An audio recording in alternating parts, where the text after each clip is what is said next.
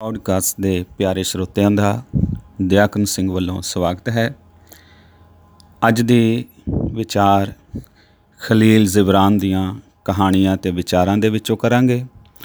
ਖਲੀਲ ਜ਼ਿਬਰਾਨ ਉਹ ਮਹਾਨ ਸੰਤ ਹੋਇਆ ਹੈ, ਲੇਖਕ ਹੋਇਆ ਹੈ, ਵਿਦਵਾਨ ਹੋਇਆ ਹੈ, ਜਿਸ ਦੇ ਬਾਰੇ ਉਸ ਦੇ ਪਿਆਰੇ ਕਹਿੰਦੇ ਸਨ ਉਸ ਦੇ ਸਰਦਾਲੂ ਕਹਿੰਦੇ ਸਨ ਕਿ ਇਸ ਦੇ ਵਿੱਚੋਂ ਬਾਈਬਲ ਬੋਲਦੀ ਹੈ, ਜਾਂ ਇਸ ਦੀ ਰੂਹ ਵਿੱਚੋਂ ਪੈਗੰਬਰ ਆਵਾਜ਼ ਕੱਢਦਾ ਹੈ। ਪਤਾ ਨਹੀਂ ਉਹ ਕੀ ਸੀ।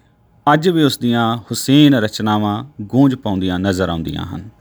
ਤੋਂ ਇਸ ਮਹਾਨ ਲੇਖਕ ਦੀ ਇੱਕ ਰਚਨਾ ਮੈਂ ਸਾਂਝੀ ਕਰ ਰਿਹਾ ਹਾਂ।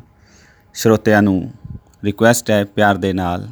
ਇਹ ਰਚਨਾ ਸੁਣੋ ਤੇ ਤੁਹਾਨੂੰ ਇਸ ਦੇ ਵਿੱਚੋਂ ਬਹੁਤ ਗਹਿਰਾਈਆਂ ਮਿਲਣਗੀਆਂ, ਬਹੁਤ ਗੁੱਝੇ ਭੇਦ ਮਿਲਣਗੇ। ਆਓ, ਇਹ ਰਚਨਾ ਦਾ ਨਾਂ ਹੈ ਰੱਬ ਅਤੇ ਹੋਰ ਦੇਵਤੇ।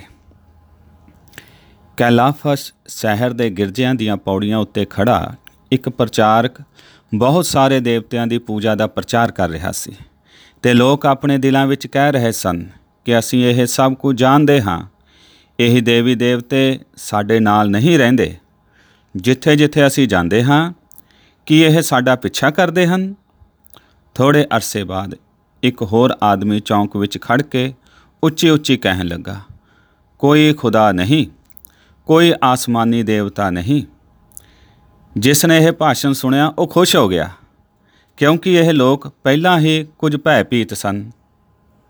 ਫਿਰ ਇੱਕ ਦਿਨ ਇੱਕ ਹੋਰ ਆਦਮੀ ਆਇਆ। ਉਸ ਦੇ ਬਿਆਨ ਵਿੱਚ ਖੂਬਸੂਰਤੀ ਤੇ ਜ਼ੁਬਾਨ ਦੇ ਵਿੱਚ ਅਨੋਖੀ ਖਿੱਚ ਸੀ। ਉਸ ਨੇ ਆਖਿਆ, ਲੋਕੋ, ਖੁਦਾ ਕੇਵਲ ਇੱਕ ਹੈ। ਸੁਣਨ ਵਾਲੇ ਕੁਝ ਉਦਾਸ ਜਿਹੇ ਹੋ ਗਏ, ਕਿਉਂਕਿ ਉਹ ਇੱਕ ਖੁਦਾ ਦੇ ਇਨਸਾਫ ਤੋਂ ਬਹੁਤ ਸਾਰੇ ਖੁਦਾਵਾਂ ਦੀ ਨਿਸਬਤ ਬਧੇਰੇ ਡਰਦੇ ਸਨ।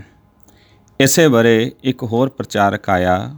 ਉਸਨੇ ਕਿਹਾ, ਅਸਲ ਵਿੱਚ ਖੁਦਾ ਤਿੰਨ ਹਨ, ਪਰ ਉਹ ਤਿੰਨੇ ਉੱਪਰ ਇੱਕੋ ਬਣ ਕੇ ਰਹਿੰਦੇ ਹਨ। ਇਹਨਾਂ ਵਿੱਚ ਇੱਕ ਮਾਤਾ ਕਿਰਪਾਲੂ ਵੀ ਹੈ, ਜੋ ਉਹਨਾਂ ਦੀ ਤ੍ਰੀਮਤ ਵੀ ਹੈ ਤੇ ਭੈਣ ਵੀ। ਇਹ ਸੁਣ ਕੇ ਸ਼ਹਿਰ ਦੇ ਲੋਕ ਬਹੁਤ ਖੁਸ਼ ਹੋਏ।